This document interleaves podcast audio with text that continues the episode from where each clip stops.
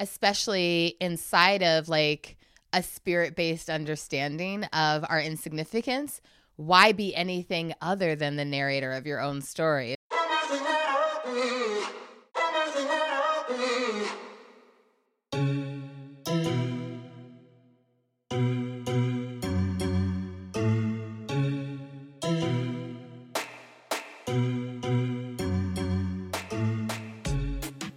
I'm Autumn Brown, queer science fiction writer, a theologian, a mother of dragons, and a healing justice facilitator for social movements living in rural Minnesota. And I'm Adrienne Maree Brown, a New York Times bestselling author with a flat tire, living in Detroit. And this is how to survive the end of the world. Do you really have a flat tire? It's true. I, I I'm so sad because I, I you know I share the car, and so I got the car. I was like made sure I had the car for these five days that I'm home, so I can like go swim and like be easy. And the car has a flat tire, so I'm like, Oh, oh, Turk. oh Turk, Um, oh, Turk. car. Turk is Adrienne's car, Little um, baby. named Turk because Turk is turquoise. Yes, it's very, very special. and I didn't even um, pick Turk out. Turk just came to me as a turquoise car already. So Exactly. um, well, we are so excited today. Um, we decided that we would focus on pleasure. Yay, my favorite. Adrienne's favorite thing, which some people might have an idea. Is it not your favorite thing? Like? Um, yeah, I mean, it's I'm I'm into pleasure. It's like Okay, it's, cool. it's definitely my top five. Um, Yay. but what we thought we would do today is um, that I would actually interview Adrienne about pleasure activism. Ooh. Um, And and me I feel like it's like a new idea to me. Ooh. I'm so ooh what Surprise. is that what we're here to do? Interesting. And I'm so excited because I feel like I've gotten to really witness your journey um, into identifying as a pleasure activist and how Yeah. a lot of that has evolved over time. Mhm. Um, and this latest iteration of being a best-selling New York Times author on pleasure activism and getting like retweeted by Ashley Judd, it's like it's a new level. Well, it's a new level. I'm so excited. I'm so Uh, excited. Did you see that I immediately put my foot in my Ashley Judd mouth? Did you see what You I did? You did. You were like, I'm sorry, I confused you for your sister. Whoops. I was like, whoops. I just saw the word Judd and I just was like, all my childhood memories of going to concerts and seeing the Judds. Like, it was just like, that was the first concert I went to. And like, we grew up in a house that I was like, I think it was equal parts country and soul, you know? Like, I yeah, feel like definitely. There was a lot of country music, and people may not know that about us, but I just got so excited and I jumped into it. And then, you know, she liked it before I could like go back and be like, no. so just was like, my bad. But she did in the in that. I did get a hello to mom out of it, which was you pretty totally did. You she Yeah, so totally said basically, hi, like- mom. She said hi, mom. So basically, like Ashley Judd and mom are like homies now. So, Yeah. Now everybody knows each other. Um, yeah. There's no such thing as failure. Hmm. Exactly. Never a failure, only a lesson. um, so, um, to kick us off, Yes. uh, I wanted to talk about um, your history as a pleasure activist. Um, you know, I know you've identified for a long time as a pleasure activist and as a love goddess. Um, and I'm wondering if you can share a little bit uh, about what was happening in your life when you started using that language, the language of pleasure activism, the language of love goddess. Um, and if you can talk a little bit too about what that has, how that relates to your early years as an organizer in the harm reduction movement, because I think that that, I mean, my memory is that that plays a pretty important role in the evolution of this language for you. Yeah, I was very lucky to land at the Harm Reduction Coalition in, I think, 2000. Let's see, it must have been 2001, like end of 2000, beginning of 2001 that I was there. And I was there for two years. And I was there, my role was as the, um, like training coordinator. So there were all these like super badass trainers who were coming in to do trainings about safe injection sites and what is harm reduction and how do we reduce harm when it comes to sex work and you know what is ecstasy what you know like really a whole slew of all these trainings and a lot of the and those people still to this day are like giants in that field and Mm-hmm. people that I look up to but I I got to enter in as someone who was like you know I, and I think I mentioned this in the book, but like I had tried to smoke weed through with a dollar bill rolled around it, right? Like I did not get like proper training on like how to do drug, How right? to do I- how to drug. Um, and you know, growing up in a military environment, it's not like we were, especially because we were officers' kids. I felt like there was just this boundary around a lot of what we got exposed to. Yeah. Um, so it's like, you know, I dated someone who was selling weed, um, you know, uh, like for the last month before we left Germany. Um, but again, I ne- I didn't get to try it or, you know, I was like, that was like my dangerous boyfriend or whatever. Right. and, right. Um, and then, you know, so I had smoked some weed in college, um, but not really, right? I, I wasn't really like experimenting out. And I think I tried ecstasy for the very first time my senior year. Um, and, and I say, I want to mention that because ecstasy and what I became when I took ecstasy, a lot of that was where that sense of, oh, I'm actually like a, a whole pleasure dome unto myself. Like there was a sense of, you know, I was the one who would be like flitting around, making sure everyone had like a comfortable place to be sitting and like, do you have enough water? And like, oh, you know what would be great right now is like Marvin Gaye and like just really thinking about mm-hmm. like pleasure on every different level. And I, I loved kind of curating pleasure for myself and inviting other people in when I was in that you know, space where all my serotonin was flooding through my brain. And I was like, well, actually, right. And it was like all the insecurity I felt, every, all the sort of trauma that kept me from being able to feel into my body would fall away for a couple of hours. And I would hmm. be able to tap into this other self. So that was happening. And then I went to work at harm reduction and I was like, you know, baby weed person, had tried ecstasy like once or twice. And all of a sudden I was like plunged into the deep into the pool of folks who were like, on the other side of this, there's a ton of overdosing and addiction and harm. Mm-hmm. And there's mm-hmm. ways to avoid all of that or to reduce the harm of all of that without having to go all the way to nothing at all. Right. Mm-hmm. And, um, and I, I was, I was like, thank God. I actually think that like harm reduction saved my life, and it's a core philosophy that weaves its way through all my all my work. Because I, mm-hmm. I believe, like, you know, first of all, seeing people who were who had experienced overdose and survived, seeing people who were deep into 20, 30 years of addiction, seeing mm. those things and being like, okay, I'm not interested in that path. I'm not interested in the long term life of of being overdoing it with drugs. I am really interested in figuring out how can I have these good feelings in the best possible way. And then I got super interested in like, wow, so many people are being punished for these good feelings and it's highly racialized. There's a lot of class stuff around it. It's like poor people and black people and other people of color um, and women are being punished for accessing these pleasures that white men just call a good night out at you know at the bar, right? Right, right. Um, with a little you know bump in the bathroom and it's all good, right? And I'm like, okay, look, why are my people ending up in jail for this? Like, what's happening? So it, you know, very early in my trajectory of life, the the politics around pleasure and the politics of who gets to access it all of that was really sharpened for me pretty early on and then i was given a lot of tools to have an amazing you know my 20s in new york were freaking awesome right and i really say i feel like i came of age in new york i'm really grateful that that's where i was for those experiments and and for that awakening in myself mm. and oh, and one last thing, I want to s- shout out Keith Cylar, who's the first person I ever heard combine those two words, pleasure and activism. He was the founder, yeah.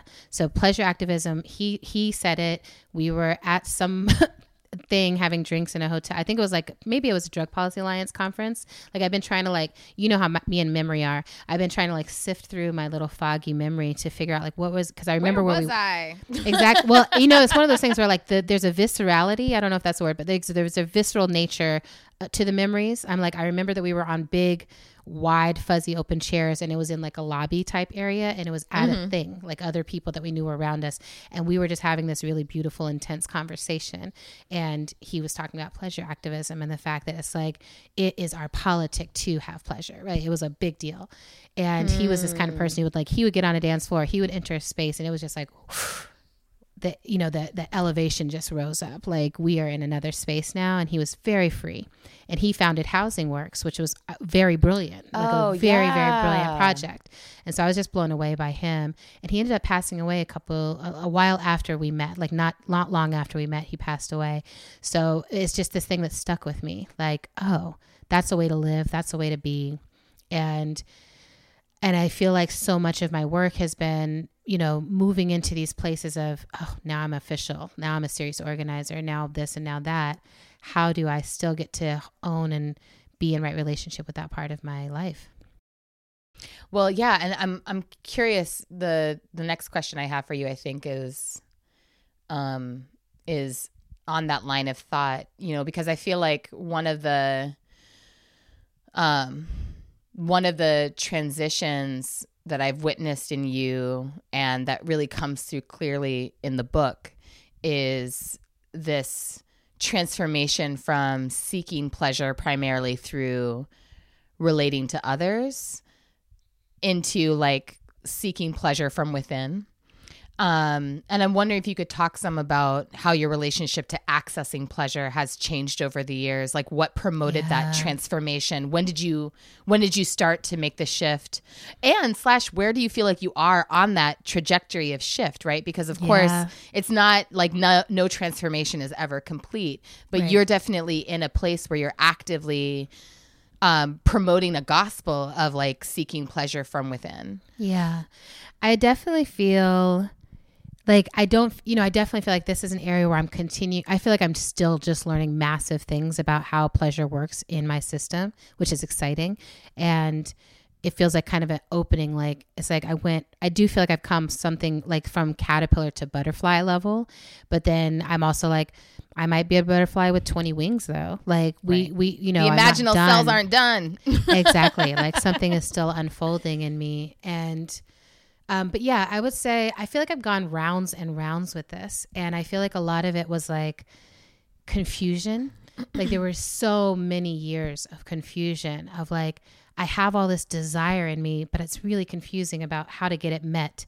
I would you know try to date people try to be in relationship with people and i'm just like what i want is just to have like great sex and enjoy each other's company and like be honest that sounds good right?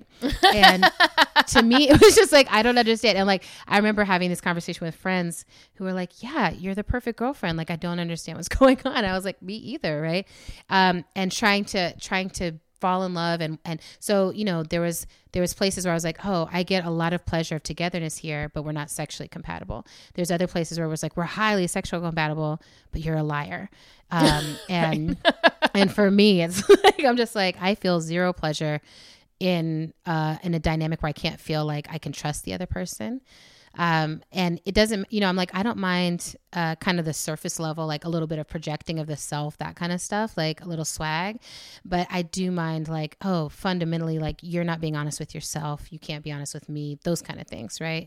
Um you you ha- your nature is towards cheating or whatever. So i feel like i had a lot of experiences where i would have an awakening or a big opening. And i remember one particular one. I think i must have been about like maybe 24 25 years old. And I had like a period of time where I just had all these men lovers, right?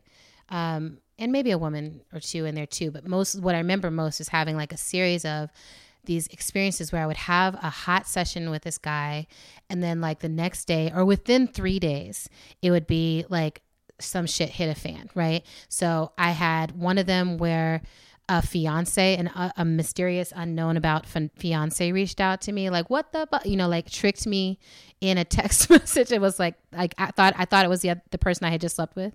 So i was interacting with them like it was the person i had just slept with. And then she was like actually that's you know and i was like what? You know like i didn't sign up for that. Like i was like please you and tell that person i'm no longer interested. You enjoy your life and your marriage and like Right. whatever. I was like i don't want did that. i know about you. exactly right? Another had like you know it, what i found out was just there was a lot of male lying right? And so like the like men who would act like they were available and i was continuously just naive, right? Desire makes me very dumb.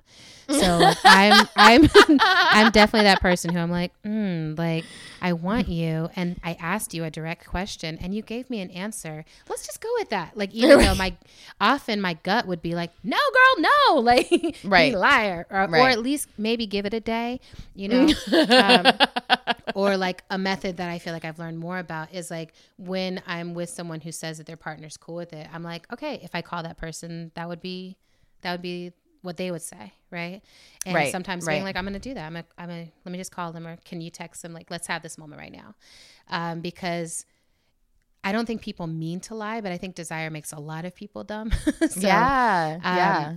so I feel like those moments really burned me. And after those moments, then I would go and I'd be like, I just need to be celibate, which feels like a very Virgo in response to me. Like, I'm just like, you know what? I just need to be a nun. That's what's actually God is calling to me. I just need to go pray, meditate. I'm just gonna put on my chastity belt. Right. Well, yeah, I would Only go take it off to pee. and masturbate. Like I never, I've never been the kind of person who was like, I'm so celibate. I don't, I don't even, I don't do, go to that level. Right, And right, so right. maybe that's something in my future. I can't imagine ever wanting to do that with the limited time I have left on this planet. But, um, but I do find that what I kept realizing was I keep putting all my eggs in baskets that don't belong to me, that I'm not responsible for doing the spiritual work to weave and maintain. And I keep getting all my eggs dropped and broken open. And then I'm heartbroken and I'm confused and I'm having a hard time when I didn't actually do anything to deserve all that other than try to seek pleasure. And Yeah. so that's when I started to turn more towards in, towards um, my inner life, my inner workings, and like getting to know myself better. So, reading Audre Lorde's uses of the erotic as power during that time was so important because she talks about when we are externally defined, that's when we got caught in the loop of suffering. And when we begin to define ourselves from within outward. And that's really how she talks about the erotic is it's just like dropping all the way into the inside of a feeling and then coming back to the surface and beyond from that inner place. Hmm. That was super important. I got it theoretically. I was like, woof. I want to know how to do that. That sounds like all that. And then I would say somatics is where I actually learned the technology of how you reclaim the skill set, right? Of like, hmm. how do you drop in and feel? Like, it's one thing to say that. And a lot of us get like overwhelmed by feelings, but I think it's very different to be like, I'm choosing like in this moment now, I'm going to choose to drop in, find a sensation below my neck, notice where I'm hurting, notice where I'm not hurting, Yeah. notice where I feel numb, notice where I feel alive, find my center, expand from center all the way out to the edges of myself, right? Really locate myself as a feeling sensational body in this real miraculous world. Mm-hmm. And when I am able to do that, it's not like it's instantly pleasurable or instantly joyful. Sometimes it's it hurts. You know, sometimes I'm like, oh, my back hurts, or Right, something right. else is going on with my body. But a lot of times, what ends up happening for me is, oh, I'm good in this moment. I actually am. I'm. I'm fine. Right. like there's some stuff that's you know heartbreaking back behind me, or something maybe that's stressful up ahead. But in this moment, right now, I can drink some water. Maybe Yeah. I need to twerk a little bit, whatever it is. and so I feel like, and it's been, I've been in somatics work, I think a decade now. Like 2009 was the first course that I took. Um, and so I've been in some practice of centering since that time. And, um, and I would say that if I was to be like, oh, what's the one thing that really like has transitioned this? It's that centering practice of being able to say like, I know how to drop in and like being able to center when you're, when you're feeling desire for someone, like that centering practice is so helpful because I'm like, okay, I like you a lot. And all the blood is flushing everywhere and going where it needs to go to like prepare me to be your lover or whatever. And I can also center and be like, is this a good idea?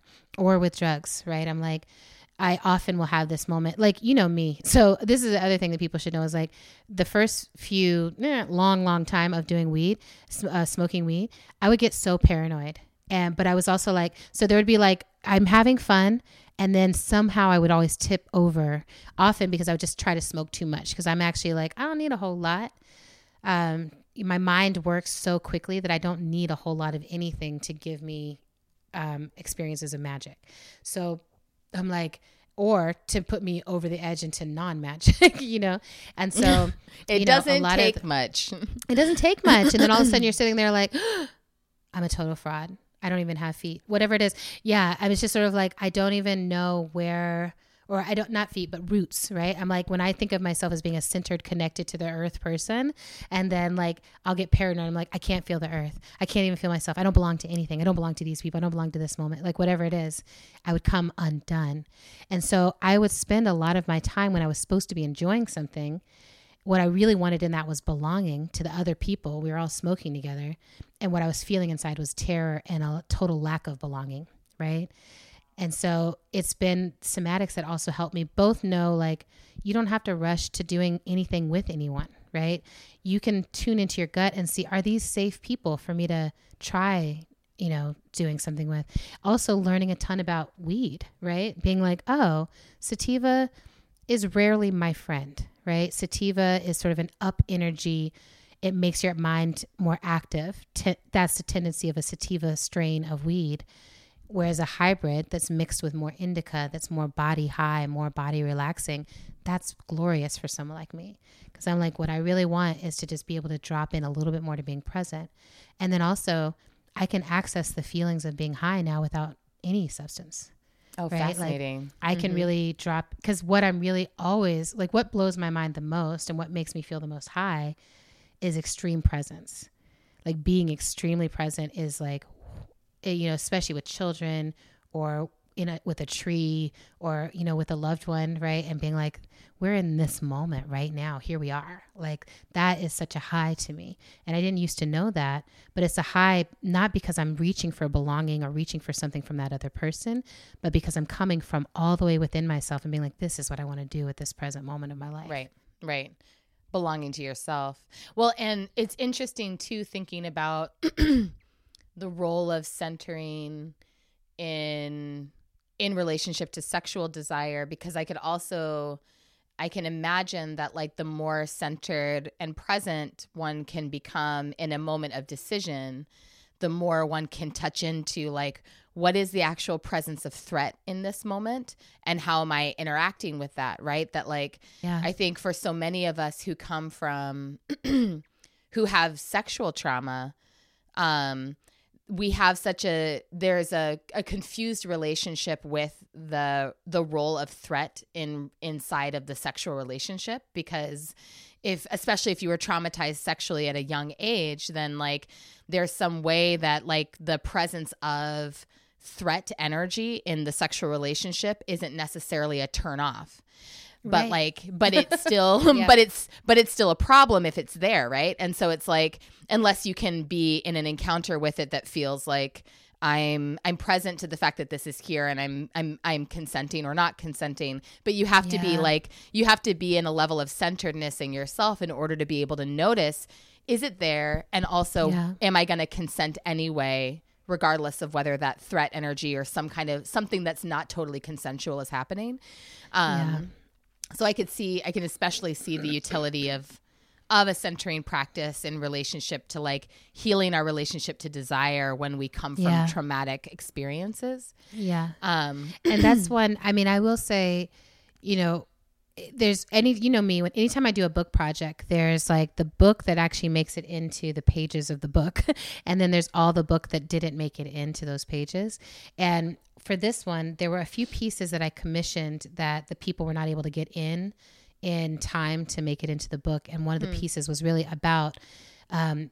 sex, BDSM, and drugs. And it was really, I was excited about it as a piece because for me, I'm like, oh, I think that BDSM has so much to teach us in movement. It might actually need to be like a whole own book or whole own zine just around like what we need to learn about negotiating and boundaries and being able to really clearly say, here's what I want and here's what I'm not interested in. And like, here's the actual power dynamics between us and that's how we're going to do this um, and but really understanding that like part of what BD, part of how I've understood it is like that you're not doing that negotiation while you're under a lot of influences of other substances, right? It's really about like this is something I want to negotiate beforehand so that I can go into this experience clear. Maybe substances will be a part of what happens later, um, but for me, that that has been like a shift in my life because I used to be like, oh, I'm about to possibly have sex. Let me get you know, out of myself, right? Yeah. Like because someone's going to be looking at my body. I don't do that, right? Someone is going to be like possibly putting their head between my legs, and you know, I, I just am like, you know, so it was such an interesting thing because I'm like, all I want is to be met and satisfied, but all I know how to do because of trauma is dissociate during this mm-hmm. moment, right? So I'm like, I mm-hmm. want the desire, but I don't know how to stay in the actualization of that desire. And now I feel like that's one of the big things that I've been learning is like, how do I stay present while I'm with another person, even if that means, okay, now I need us to slow down. Or communicating like, oh, that hurts, right? Like that's something I didn't used to know how to do. Like I would be like, that hurts. And I would just be like, that's that's that's i'm going to please this person if i just let them do what they need to do here. And it's like mm. oh where did that come from? What's the root of that belief system? Where do i need to heal in order to show up and be like my pain is not a part of your pleasure unless unless that's what we've agreed to right Unless that's Which- what we've agreed to. which you won't because I just don't like pain. It's not my thing, Right, You know, right, Um, right, I do right, love power play like- though, right? And like trying to draw the dynamics out of all those different things of like, ooh, I love it. Are you powerful? Good. Like show up, meet me here because I'm also really powerful.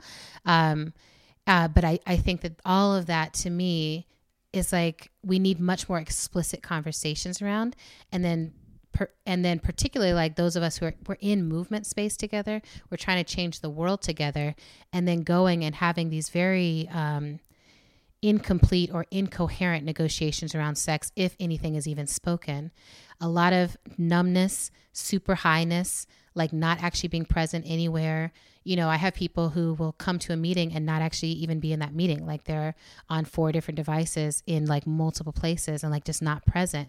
And I'm like, okay, like where are places where we practice being present? To me, the bedroom is a great place to practice. that. Yeah, yeah, mm-hmm. right, right. And thinking about the fact that, like, of course, for all of us who come from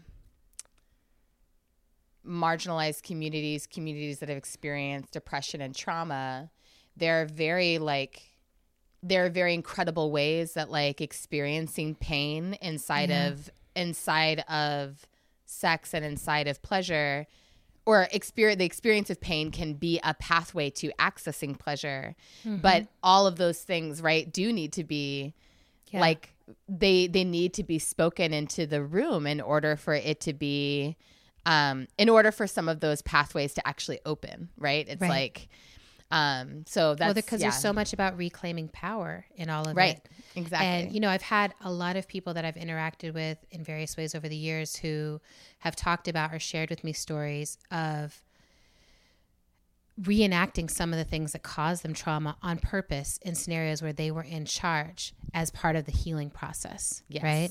yes And I'm like, you know, it's very tied in some ways to how somatics work goes down. You know, we will sometimes create settings or scenes for folks in which um, you are, you know, okay, like in your, if you were to travel back in time and protect yourself in that moment where harm happened, how would you construct that protection? right? If you could call in several people in the room here to help you do that, who would you call in? Where would they be? Between you and the person who caused you harm, at your back saying they can't come? Like, you know, what is the alliance that you would need to actually feel safe? And I think about that, like, how do we create those alliances for ourselves? If you're not in, you know, a somatics classroom, I'm like, you have to, to me, we have to start in our private space, in our private practice. Like, am I being an ally to myself or am I numbing myself? Am I being an ally to myself or am I hurting myself? Am I actually satisfied and creating pleasure or am I contorting and denying myself? Right, right. Mm-hmm. And yeah, I mean I and I love the connection you're making between allying to yourself as part of how you access that belonging from within, right? That like Yeah. That we all hold multitudes within us and that means Yeah. that we can be our own allies and access a sense of belonging from within that lets us know how what does it mean to actually be in my agency right now That's right. Um, and so- most of us actually know. like I think that's the other thing that I'm like I I thought I didn't know what could help me feel safe. I thought I didn't know how to feel satisfied, and I thought I didn't know like what protection would look like. But under in in um, with I'm, when I'm in the right hands or in the right company with people I trust, I know exactly what I need. Like if someone turns and says to me like, how, "What could help you feel safer right now?" My body, if I let my body answer that question, it knows exactly what I need. Oh yes, right every Yes. single time. And so Yes. that has been kind of a miraculous learning. It's just like, oh, it's not that I don't know, it's that I was trained not to listen. And I can I can kind of decolonize that part of me that has been taught to be docile and silent and obedient. Uh, because I'm black, because I'm a woman, because I'm queer, or because I'm or fat, has right? been taught to just dissociate your way through the experience, right? Exactly. Exactly. Yeah. Which is a lot of how To be it plays sa- out. to be right. If I'm saying yes dissociated, verbally, like I'll be right. exactly like I'll be like I'm fully dissociated now, you know, because the part that I was really enjoying is done too fast. So I was like, I was having a great time making out, right? I was Right. feeling safe at that pace, but now you're barreling ahead, and I don't want to like say no to your desire. And this has been such a fascinating thing to me. It's like that we've actually been trained that it's worse to hurt someone's feelings than to actually be present and feel safe Right. and say Right. no. Right, Right? right. So I'm like, how does that play out in every aspect of our lives? I think it plays out in our work all the time. Is that we're so afraid of hurting someone's feelings that Mm-hmm. we participate in all kinds of fuck shit. Right. We're so afraid of like making someone else feel rejection that we're rejecting ourselves. You know, I think about that. preach. I think about that all the time inside of like in inside of sexual relationships, inside of work Yes. relationships, inside of friendships that it's like, okay, I can't bear the idea that I would be responsible for this person feeling rejected by me. And so in response to that, I'm just going to reject whatever is coming up in me that's saying no to this or need. or what you know whatever is coming up in me that has a need i'm just going to be like you don't exist Yeah. so yeah. yeah um back to drugs so you Yeah. enjoy drugs you're very open about the presence of drugs in your life um I love drugs. i'm drugs wondering like me. how do you do you apply a harm reduction approach in terms of how you navigate the presence of drugs in your life like how does that how does that lens inform your current practices Yeah, I I dev I feel like I apply a harm reduction lens in like I said almost everything I do. Um, but there's a big part of it. There's one of the principles of harm reduction that's really about that the user is the one who is setting the goals and setting the culture and setting the agenda around how things are going to go. And there's another piece of it that like every experience of drugs is about the drug, the set, and the setting. So it's the actual substance itself and knowing what you can about that substance. And then the, the set, your mindset, like what is the mindset that you're bringing into that experience? And then literally the physical setting. Are you in a place that's actually safe to do this drug? Is this a, a good time, place, scenario, um, country, right? I recently had the experience of being in a country that I won't name with my vape pen and sort of pulling it out like I normally would, like, and, and someone I was with being like, uh, death penalty here for that, you know, and just be like, cool, great, thank you. Gonna wow right, right, right and like you know, it was it's something I just was like, I haven't. I to me, it's like, oh, it's it's legalizing so fast in so many places that it really wasn't on my radar. That yeah, there's still places that I want to be in the world where that it's not allowed at all and it's considered so forbidden, forbidden, right? Um, Verboten. so verboten. like you know, that old German just comes out sometimes. You know. Um, I would say other things I do around harm reduction. Um, I very rarely do drugs with people that I'm doing any kind of work with.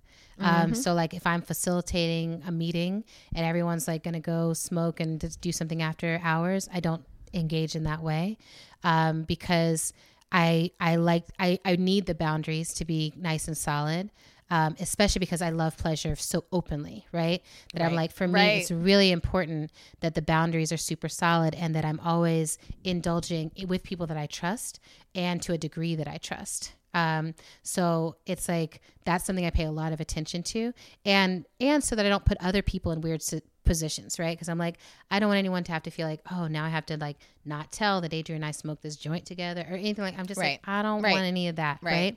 right Y'all go have your fun. I I support it. I approve of it. All of that. Um, I've created a lot of different kinds of boundaries around like who I sleep with and how.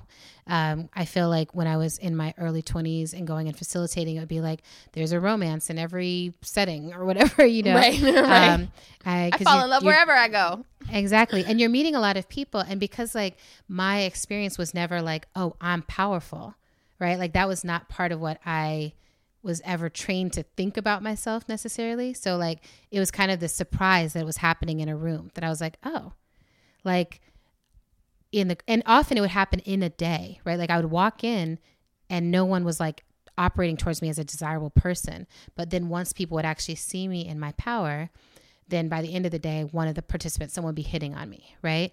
And it was so like welcome to me that I would like flirt back or whatever, right? Um, and sometimes I would cross that line. And so I feel like that's been a big learning is like, I don't need to do that. There's so many fish in the sea, as it were. Um, and that power dynamic is less and less attractive to me as I get older, right? Like, I really am like, oh, you are drawn to power. You should go find some in yourself, develop right? it, right? um, you know, is like less interesting to me. Um, so I really, I really set new standards for like what attract, what is even attractive to me, and how I understand who and how I'm attractive to others. Because some people are just attracted to reputation. Some people are attracted to um, what they think as, of as like landing something, right? Um, and when as a black mm. woman moves into power, you know, it's like yeah, people want to land you they want to like be able to claim some aspect of you. And so i feel more like part of my harm reduction is being more like i deal with people who feel like peers to me and who can really handle being in relationship with me. Um, and i deal with people who can operate with a lot of discretion right? Because i'm like this is my private life and it's really important to me that i get to have one. Mm-hmm. so if i think you're the kind of person who would ever ever ever go out and need to talk about it that you know to anyone especially online i'm like that's not attractive to me right, right. we're not doing this. Right. so i feel like i do i harm reduction comes in in those ways. And then you know i there's a lot less things that i even experiment with. I'm very protective over like my mind right? Yeah. so there's like there's a i feel like there was a period of my life where i wasn't super protective of my mind and i was like oh i'll try it. I'll try it. Yeah i'll try it right?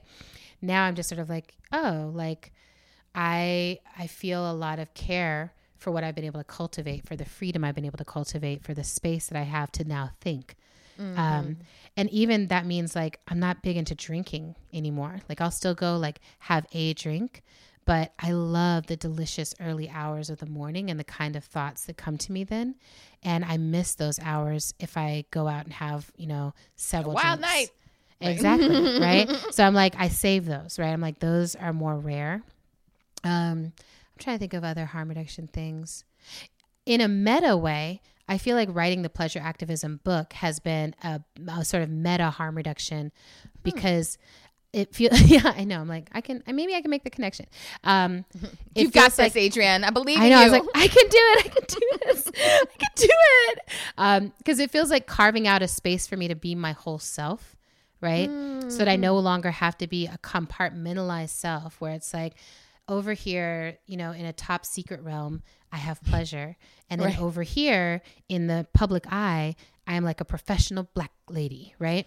And, um, you know, for me, it feels like being able to say, all of that is me.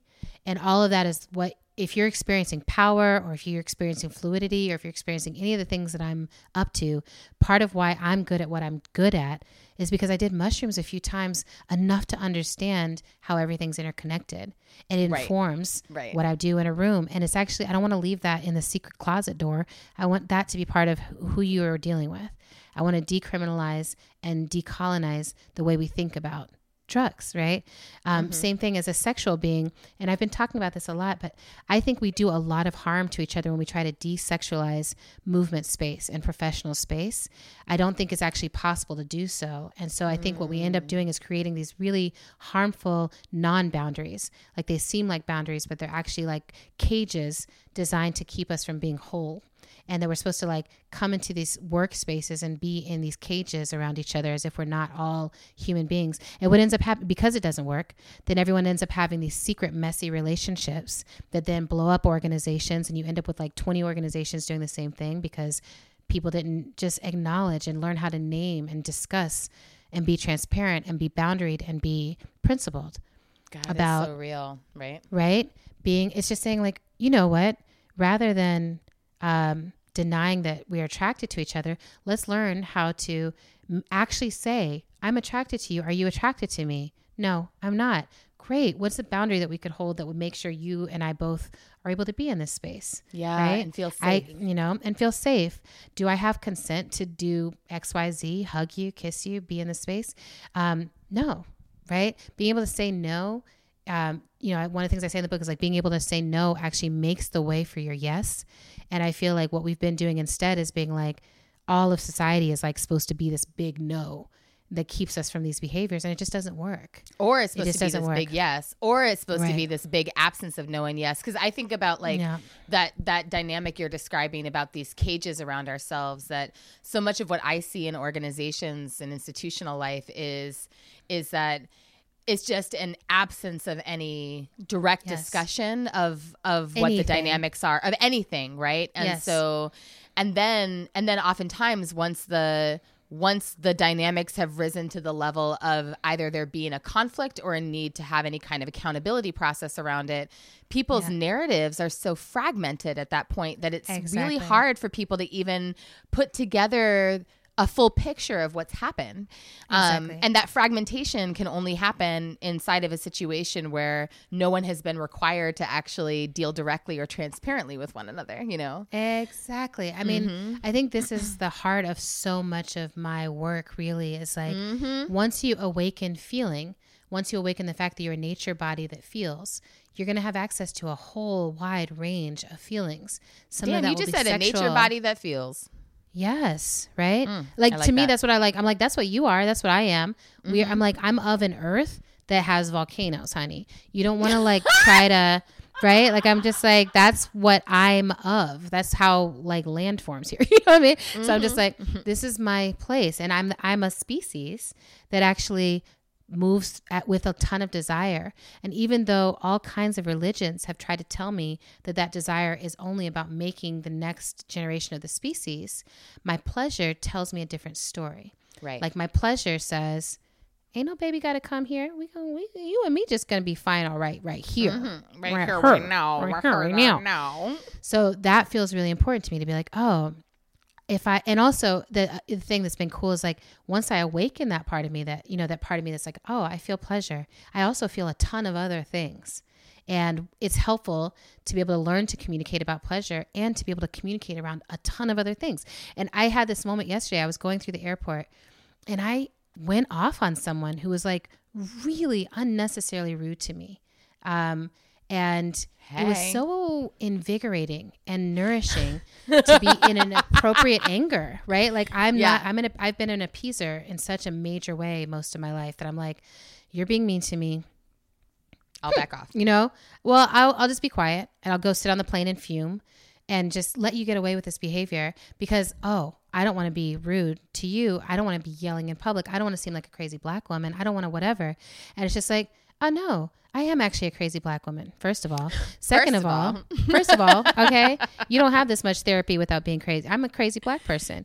And I have every reason to be, right? Like there's literally nothing, almost nothing y'all have done since my people got to this land that would would lead to any other result than me being a completely crazy person who you mm-hmm. should be cautious around because you know uh, anyway, well, I, I mean, I don't have to go all the way down, but you know Like, what I'm saying. I'm just like, all the way to I, the I don't remember who said it, but it's sort of like every day that like that like black people are not taking an up armed revolution all over this country is like, you know what I'm saying? It's another day that white people are just getting lucky because I'm like, based on what has happened to us, we would be in our rights to do that. Based on our some other beautiful aspect of us that's like we're down to try other things. Um, you know, something else happens. And so in this moment, though, it touched into that part of me that's like, I got like Lucille Clifton and June Jordan and Harriet Tubman and Ella Baker and like all these people at my back. And I just walked up here in gratitude, in a good mood, from a good life. And somehow I made it from one terminal to another with barely any time left because y'all have a badly designed airport and you didn't give any guidance that someone would actually need 45 extra minutes to get over here. But yet, because I, I'm a Black Witch and I know how to work miracles and I know how to ask the universe to work in my behalf. I somehow made it here. And I walk up to this counter and the guy was so nasty to me. And I was like, I don't know where this nastiness is coming from. Maybe you've had like four mean experiences, but I yelled at him and I yelled at him, wow. You need to be fucking kind, right? Which feels very appropriate, you know? And sometimes you got to yell at people about kindness and Ooh. fucking kindness. But it felt Did also he, like was he able to course correct? Um, no, no. He, I mean, he he tried to double down. He tried to double down. The only course correction that happened was when he later came on the flight with like the list of passenger thing that they do the final check or whatever, and mm-hmm. he noticed that I was sitting in front in you know first class because I I got my upgrade with my drink like living my best life in total peace, right? Like to me, that's the only thing that I think maybe he we would have to go and like meditate and contemplate on. Is like, right. I tried to ruin that black woman's day, but I did not succeed. And like, what can I learn from this experience, right?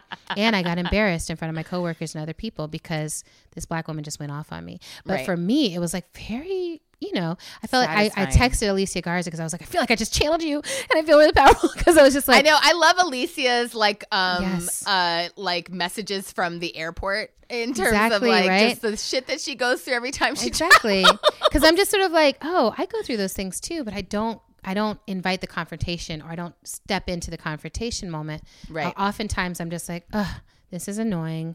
And then I keep going with my life. And in this moment, I was just like, not today right? Not um, today. Not today. Because Arya Stark and Alicia Garza and all these people were like in my present moment. Mm-hmm. But it also was like, that also comes from years of good orgasms. That also comes from years of like standing. I love the feeling. way you just connected that. exactly. To me, it's all connected, right? It's I'm just like I am a fully alive being in touch with all my feelings, and this is what to me you know, this is what I say with pleasure activism. Like, what we're trying to do is harness what we can learn from the things that feel good to us that we can then apply to these places that currently don't feel good to us, right? Mm-hmm. And so I'm like, what I have learned in sex is that if I'm not there, it's not good, right? Like, someone else might be enjoying it, but like, we're not having a good experience. If I'm not actually yes. present, right? Yes. I'm like, you might have a whole set of memories from that. I wasn't there. I don't know, right? Um, oh, I didn't feel so anything. Real. And so for me, being able to stop and slow down and be like, let me drop all the way down and be like, I can, you know, it's like, especially stuff that's not the the sort of key points, right? So I talk to the, I talk about this more and more. It's like, if it's not straight up like nipple, nipple, clitoris, you know, like then it's like, can I still feel that? I'm like, can I feel if you're like touching my arm and that feels nice, or like that you're rubbing my back and that feels nice, or you're like massaging my feet? Like can i feel that i have a whole body that all my skin is wired for pleasure? All these nerves are running through me. Like being able to access all that and i'm like anger that gets stuck in my body has been part of what blocks me from feeling. Oh it's so real. Right? yeah thinking about like past sexual experiences and like what is it that you actually tune into yes from that experience as like the lived memory it's like is it the orgasm was so powerful or is it like the way that person bit my back was just like exactly right and exactly. like that specificity means something right if you can remember something. something. that wasn't just the end of the experience exactly because right. and again this is like where we try to like say decapitalism or decapitalize this experience it's like it's not about the outcome it's not about the product it's not about the wet spot. It's about the entire experience that we've just had together. And like for me, you know, I'm a smart woman. And so I'm like, I need a conversation. I need banter. I need to be like titillated. If my mind is not, and I think, I think most humans are like this. But what I have experienced mostly is that I hear this from other women who are like, I read books. you know, like I need you to use words with me. use like, your words. exactly. Like I'm like the, the I'm like strong silent nothingness is not really going to do much for me. Right. Um, and you know, uh, and and I think this idea of like I will meet your power with my power, which felt like that's kind of what was happening in that moment. As I was like, this man is trying to um, treat me like I don't have power, and mm-hmm. so all I'm going to do is show him I do and then we can go yeah. on about our lives, right? Yeah. Um, but we just correct like that, that, and then we're just like let going. you know what the hell is happening. And you know, it's also like been an interesting moment to be in because I'm like, I very rarely feel the need to do anything like that because Right. I'm in my power, right? I'm just like, my power is like inviolate. Like you can't touch it. It's fine. But Mhm. in some moments, I'm just like, mm, no, I'm, I literally am out of breath trying to get here. well, Um, and and some you know, there are and I have times- arthritis. This place was not, you know, the other thing was like my disability Airports justice so self came up, right? Because I was just like, I'm like running through this airport with arthritis, right? Right. Trying to get to your badly placed, you know, three terminals away gate that is not where it's supposed to be. So mm. it's it's it's like you know what I'm saying. I was like, I'm my Virgo nature, my disability nature, like all these things are coming up, and I was just like, and you know, when all of my design- powers combined. well, and you know, when when I sit, you know, I'm like, he doesn't design the airport. He didn't design all that. But I'm like, it wasn't your job to design this airport. I'm not mad at you about that.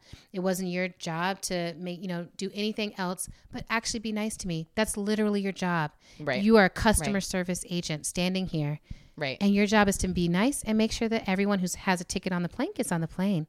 Right. And it's like if you're Right? perfectly capable of being nice to a belligerent white man, which you probably did earlier today, then you're capable he was of being nice to me. He was literally doing that, right? Yeah. Like I had walked up and he was being very, very kind and polite to a very belligerent Orthodox Jewish man, right?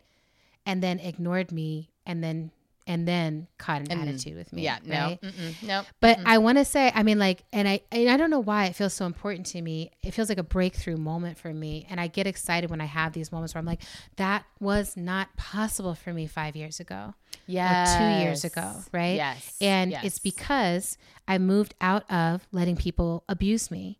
It's because I moved out of letting people use me for their pleasure. It's because I have moved out of being a sidekick in anyone else's story. I am the narrator, the leader, the guide of my own story, and in a very insignificant way because we're all insignificant on this particular planet. Like, there's just so many of us moving so many things for such a short period of time that there's just a, a nature of insignificance to what we do. But inside that insignificance, we're also miraculous. And I'm excited because I'm like, I recognize my role in that balance. And you know, I stood in front of an audience in Toronto and I was like, my orgasms are liberating all of you.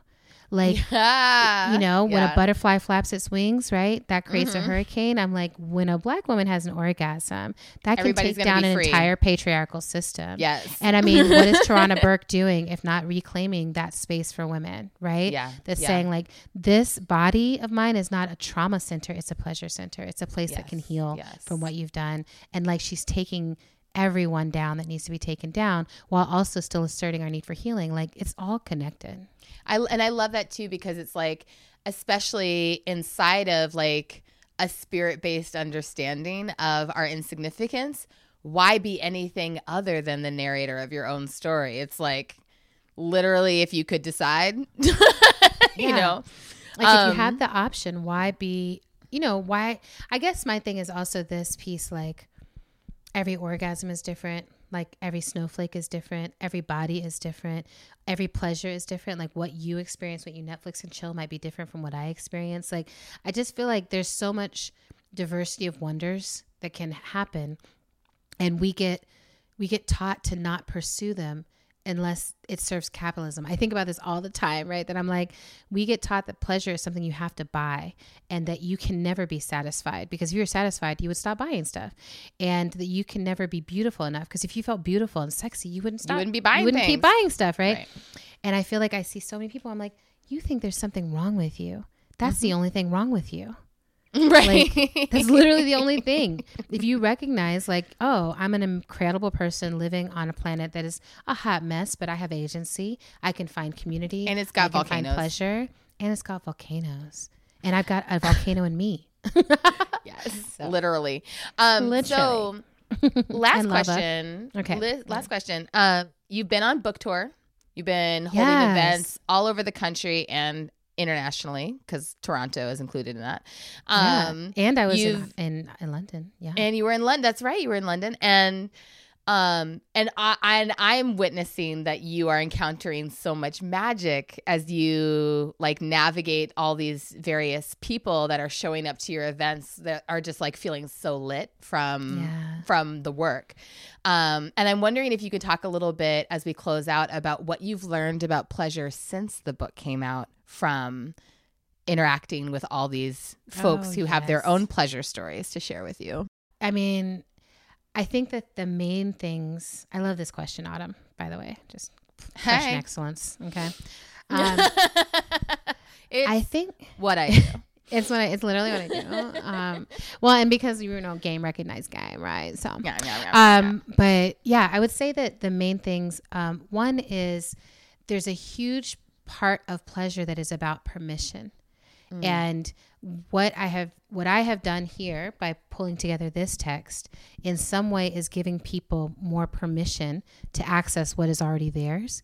And so a lot of people who are coming through the line to get their book signed or want a selfie or any of that, the ones who are the most like emotionally unhinged, right? And it's like always so sweet because they come up and they're already kind of shaking like a leaf.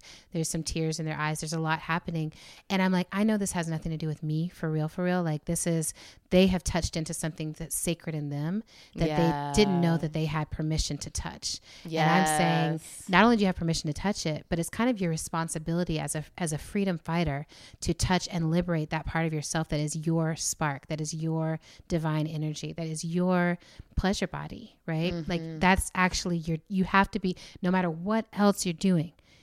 And you don't stop any other stuff. It's like in addition, right? In addition to all that work, you make sure that you are lighting up that part of you and reclaiming it from oppression and repression and depression. Okay. Yes. Um, so the permission piece has been big. you get those pressions. I just want to say the pressions got to go. I, I'm trying to think if there's any good pressions now that now that we've gone down that road. Uh, Okay, let's leave that for our listeners let's to tell one. us. I want to know if you know of any good pressions. Tweet at us if there. you know of a good pression. yes. Um, my heart is open, but I just cannot imagine anything.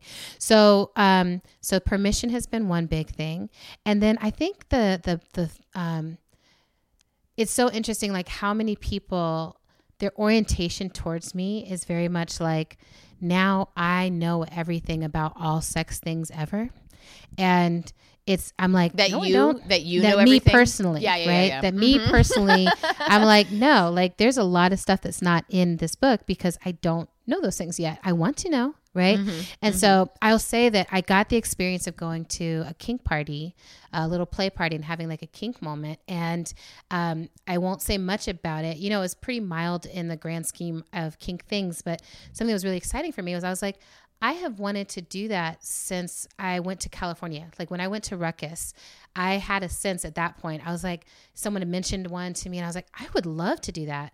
But I was an executive director, a new executive director, and it just felt like that is not a thing that I'm allowed to do. That's not a thing that we Um, get to do when we're We don't get to in do charge that. of I'm, things. I'm like a woman, you know, I'm like, I need to basically never be seen as a sexy person because I need to be a boss and because all the water is so murky and I can't let anyone um, undercut my power.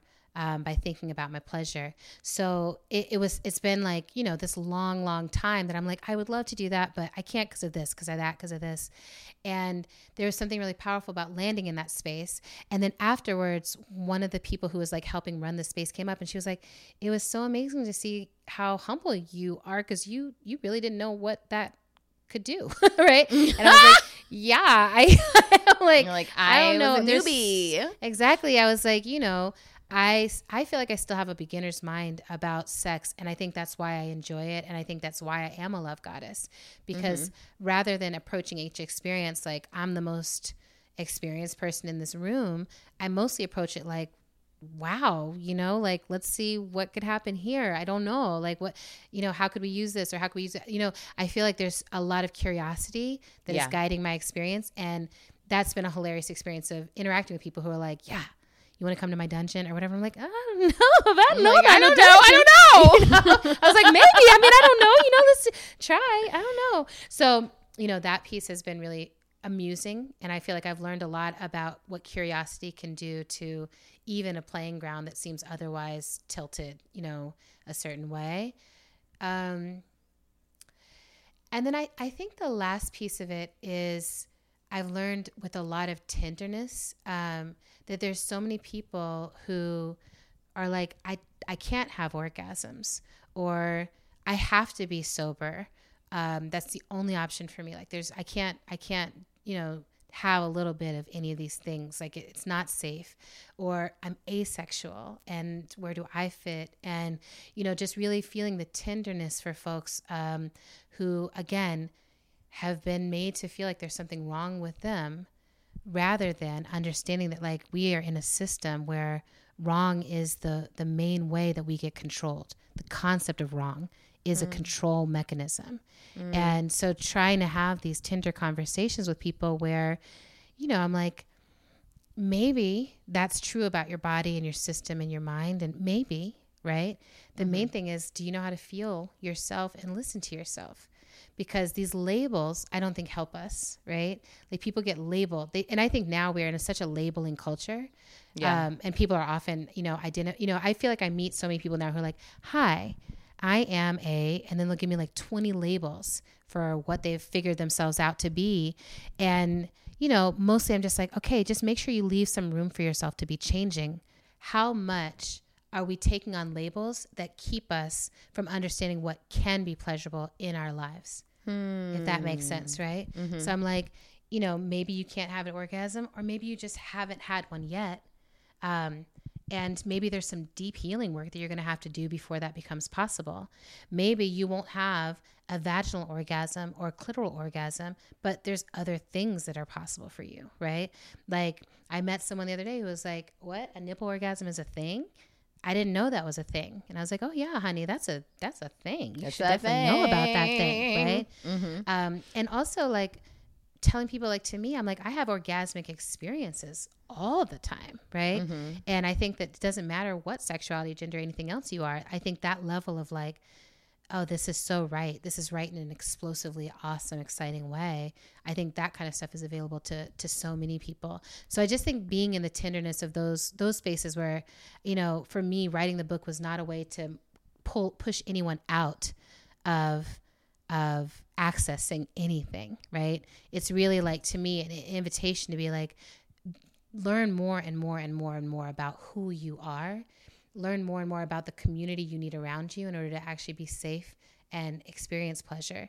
And the way that I define pleasure in the book is just happiness, joy, satisfaction, contentment, right? I'm like, I think those things should be available to all human beings.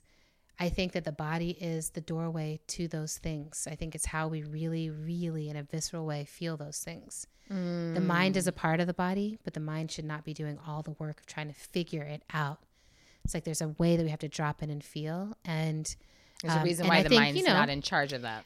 I will say there's a lot of people who are like, I'm really challenged by feeling. I, you know, I don't think that feeling is a great thing. And to me, that's so much of that is like, I think healing from trauma is absolutely necessary because I think feeling should be something everyone can do. Yeah. Yeah. yeah. Beautiful. Beautiful.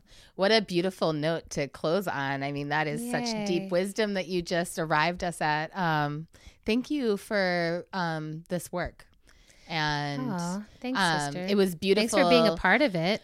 well, my pleasure. ha ha ha. Um, oh, you're not the but, first person to make that joke, but it's still great. That you. oh, but maybe I'm the first person to make it during an interview. um, I I um, I just want to mm. say it was really it's been really delightful to watch the reception of this book, um, mm. and especially knowing that and we can cut this if you don't feel comfortable with this being in the interview but i know that you had some real trepidation before this book came out oh, um, yeah. because you were kind of you just had no idea of whether this would be received well um, and it's uh, in some ways such a different project than emergent strategy and i think that mm-hmm. before the book came out you were maybe feeling into that difference more oh, and yeah. watching the actual reality of how people have received the work um, and watching you like step fully into your glory in it has been just like mm. an honor of my life to get to witness. So, Thank um, you, sister. Yeah. I really appreciate that because I totally was. You like, know, I'm your biggest fan. Mm-hmm. You know,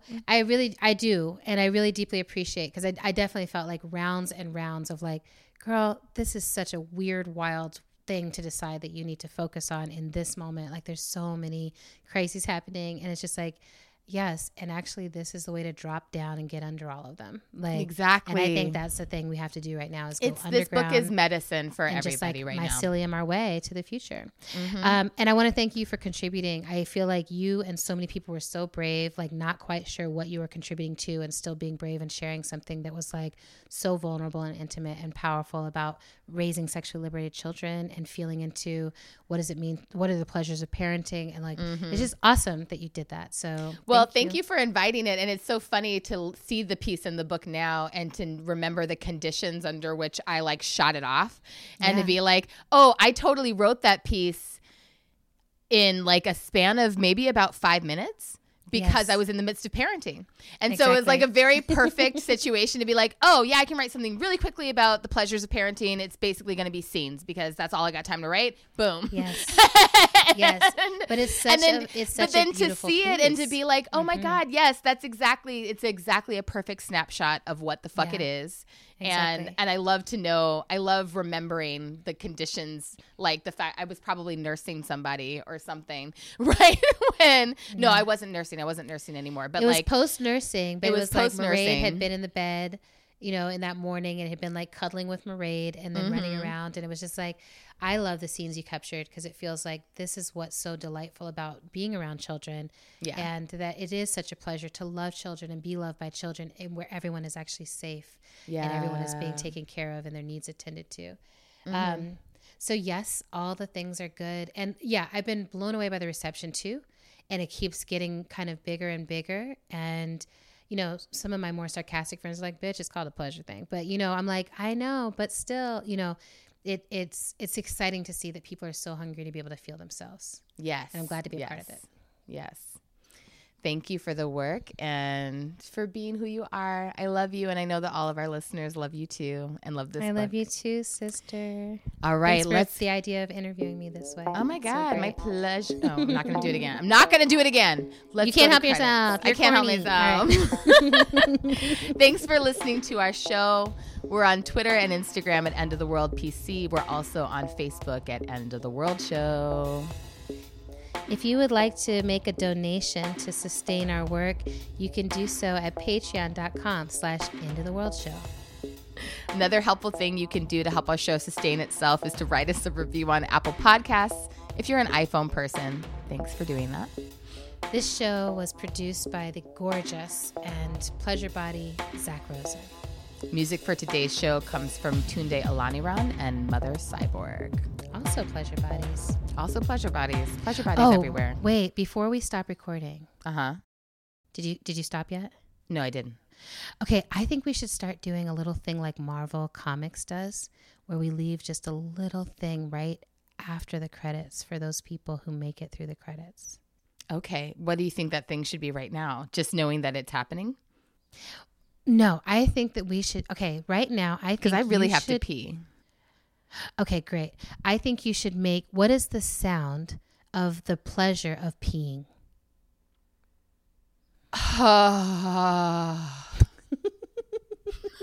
that I do that almost every time I pee. Me too. I was like, you really landed that shit. Damn. All right, great. I think that's a great thing for, our I love listeners. you. I love you. All right. Bye. Bye bye.